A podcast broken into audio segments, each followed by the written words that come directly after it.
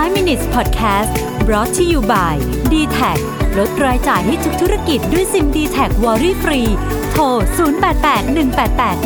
สวัสดีครับคุณอยู่กับรมวิธานอุตสาหะนะครับวันนี้ไปเจอบทความหนึ่งใน World Economic Forum มาเป็นบทความที่น่าสนใจมากมันเป็นบทความเชิงการตั้งคำถามว่าจะเกิดอะไรขึ้นถ้าเกิดว่าแมลงสูญพันธุ์เป็นหมดโลกนะครับมันเป็นมุมมองเรื่องสิ่งแวดล้อมที่น่าสนใจเราอาจจะไม่ค่อยได้คุยกันประเด็นนี้บ่อยนักนะฮะหลังๆนี้เราคุยกันแต่เรื่องพวกพลาสติกพวกอะไรพวกนี้แต่ว่าจริงๆมุมนี้ก็มีความเกี่ยวข้องกับโลกมากแล้วจริงๆต้องบอกว่าพออ่านไปแล้วเนี่ยแอบตกใจนิดนึงเหมือนกันนะครับเพราะมันก็มีเรื่องบางอย่างที่ผมไม่เคยรู้มาก่อนเลยนะครับคือต้องบอกก่อนว่าสปีชีส์ของแมลงต่างๆเนี่ย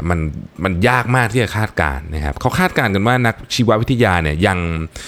ยังคนพบแมลงไปแค่ 20% นึงคืออีกประมาณ 80% เนี่ยยังไม่ได้แบบได้รับการตั้งชื่อนู่นนี่อะไรอย่างเงี้ยนะครับ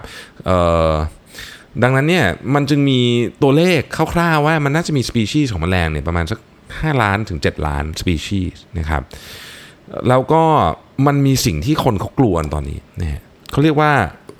bug apocalypse นะก็คือการเกิดแบบ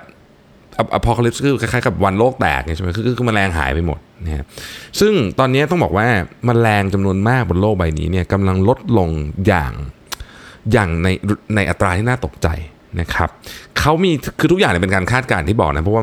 มันยากมากที่จะหาตัวเลขเป๊ะๆนะครับเขามีการคาดการณ์กันว่าถ้าเกิดว่ามันยังเป็นอยู่ในสเต็ปนี้อยู่เนี่ยนะครับ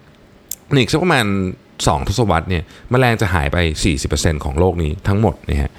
แล้วมันทำไมถึงเป็นอย่างนั้นนะครับสาเหตุเนี่ยก็มี3สาเหตุหลักด้วยกันก็คือเรื่องของการเกษตรสมัยใหม่นะครับที่มีการเข้าไปรบกวนวงจรชีวิตของแมลงนั้นเรื่องนึงนะครับอันที่2ในการสูญเสียพื้นที่อยู่ซึ่งก็มาจากหลายสาเหตุนะครับแล้วอันที่3ก็คือเรื่องของการเปลี่ยนแปลงของสภาวะอากาศนะฮะ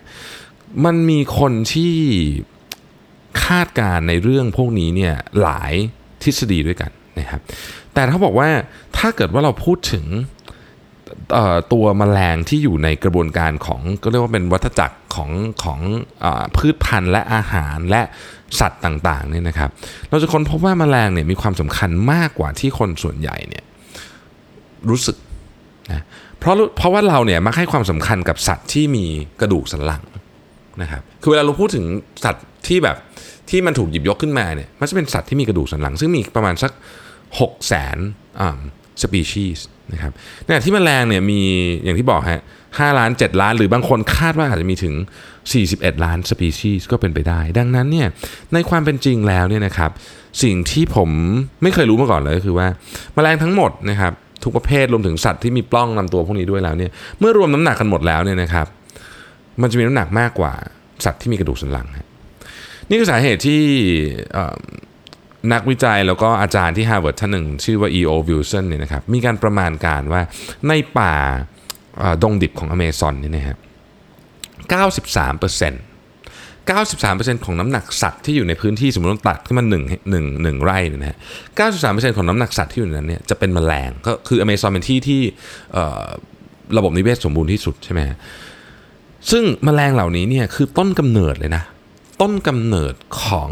สรรพสิ่งชีวิตทั้งหลายและมีความสำคัญกับในทุกห่วงโซ่อาหารนะครับมันผสมพันธุ์เอาต้นไม้ออกดอกพึ่งไปผสมนู่นต่อนู่นเนี่ยมันทั้งวงจรเนี่ยมันเห็นชัดเจนเลยว่าถ้าที่ไหนแมลงลดลงปุ๊บสัตว์ใหญ่จะลดลงตามไปด้วยสัตว์ใหญ่เช่นตระกูลเอาเริ่มต้นตั้งแต่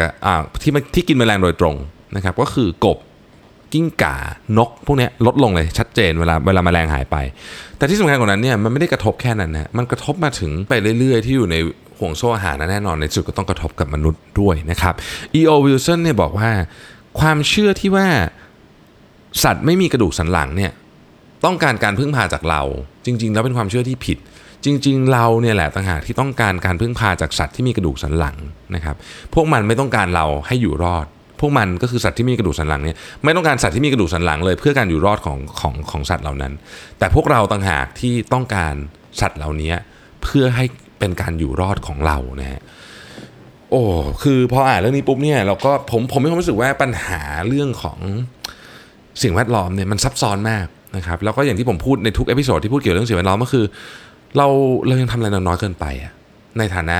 ประชาชนรัฐบาลองค์กรหรือในฐานะสมาชิกคนนึงที่อยู่บนโลกใบนี้ผมคิดว่าทุกเอพิโซดที่ผมทำเรื่องนี้นะครับอยากจะตอกย้ำแล้วย้ำอีกว่าเรื่องนี้เนี่ย ต้องช่วยกันทำคนละไม้คนละมือเริ่มเล็กน้อยไม่เป็นไรครับในที่สุดเนี่ยผลของมันจะใหญ่ขึ้นเรื่อยๆขอบคุณที่ติดตาม5 minutes นะครับสวัสดีครับ5 minutes podcast presented by DTAC